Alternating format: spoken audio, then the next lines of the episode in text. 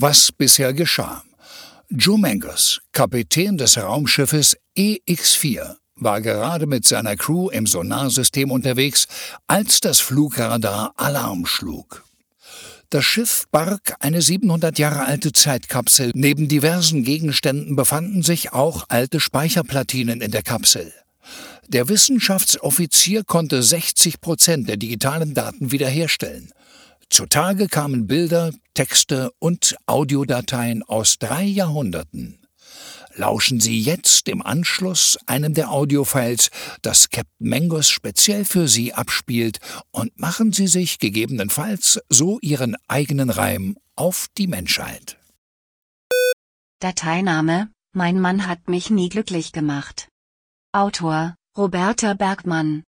Sprecher Franziska Bester. Zeitstempel 04041991 ich sitze in der Straßenbahn. Noch elf Stationen, bis ich raus muss. Das sind 25 Minuten Fahrt quer durch die Stadt. Es ist 15.30 Uhr, Feierabendzeit. Ich schwitze. Und das, obwohl ich nur ein Spaghettihemd, einen knielangen Rock und Flipflops trage. Wir haben Anfang Juni und seit einer Woche sind es jeden Tag über 30 Grad. Ich schaue aus dem Fenster und bemerke dabei, wie mir ein Schweißtropfen langsam zwischen meinen Brüsten herunterläuft. Draußen rauscht die Stadt im gleißenden Sonnenlicht vorbei. Sie wirkt fast ein bisschen wie unter einer Dunstglocke, so als könnte man den Smog und den Ozongehalt in der Luft sehen. Die anderen Menschen in der Bahn wirken ebenso träge und erschöpft vom Tag und der Hitze wie ich. Keiner scheint sich mehr über das Wetter zu freuen. Ihre Gesichter wirken müde, klebrig, lethargisch. Ein zweiter Schweißtropfen nimmt Anlauf auf meinen Bauchnabel. Er rinnt. Schneller als der erste an meinem Körper herunter. Ohne dass die anderen Fahrgäste davon Notiz nehmen, wische ich ihn mir mit einer Handbewegung in mein Oberteil, das sich sowieso schon feucht anfühlt. Noch zehn Stationen. Noch neun Stationen. Noch acht Stationen. Zwei Frauen steigen in die Bahn und nehmen mir gegenüber Platz. Beide sind etwa gleich alt, so um die 50 würde ich schätzen.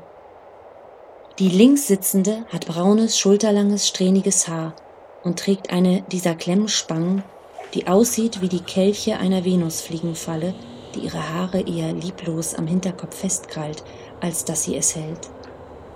Sie hat irgendwie schwülstige Lippen, die beim Sprechen langsam wabbeln, mit denen sie ihre rechts sitzende Banknachbarin wie in Zeitlupe beschwörend zu besprechen versucht. Und dann hat er mir eine runtergehauen.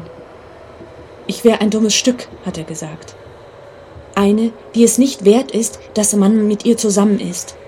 Eine, die zu blöd ist, um Kinder großzuziehen. Und das könne ja eigentlich jeder.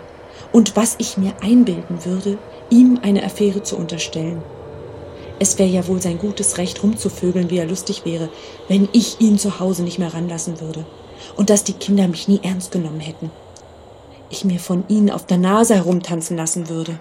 Und dass er es hasst, dass ich den Kindern immer sein sauer verdientes Geld zustecke, wenn sie nur den kleinen Finger heben, anstatt selbst dafür zu arbeiten, schließlich seien sie groß genug. Und ich mir einbilden würde, er würde das nicht merken. Und dass das jetzt alles ein Ende hätte. Denn er hätte das nicht mehr nötig, er nicht. Und ich soll doch sehen, wo ich bleibe ohne ihn. Und dass ich wahrscheinlich auf der Straße lande und verhungere ohne ihn, weil ich zu nichts nütze wäre, kein eigenes Geld verdienen könne und ich ja dann bei den Kindern betteln kann, so wie sie jahrelang bei ihm gebettelt haben. Und dass ich von ihm nichts bekomme, nicht mal den Dreck unter seinen Fingernägeln. Die Rechtssitzende hat das alles ganz ruhig angehört, keine Miene verzogen. Sie ist blond, hat so einen typischen Hausfrauenhaarschnitt, wie ich finde. So praktisch sieht er aus. Nicht schön, aber eben praktisch. Sie lächelt ihre Banknachbarin milde mit ihren blassrot geschminkten schmalen Lippen an und tätschelt ihr kurz die linke Hand und antwortet, mein Mann hat mich nie glücklich gemacht. Das ist alles. Dann Schweigen. Meine Haltestelle. Fast hätte ich sie verpasst. Ich muss raus.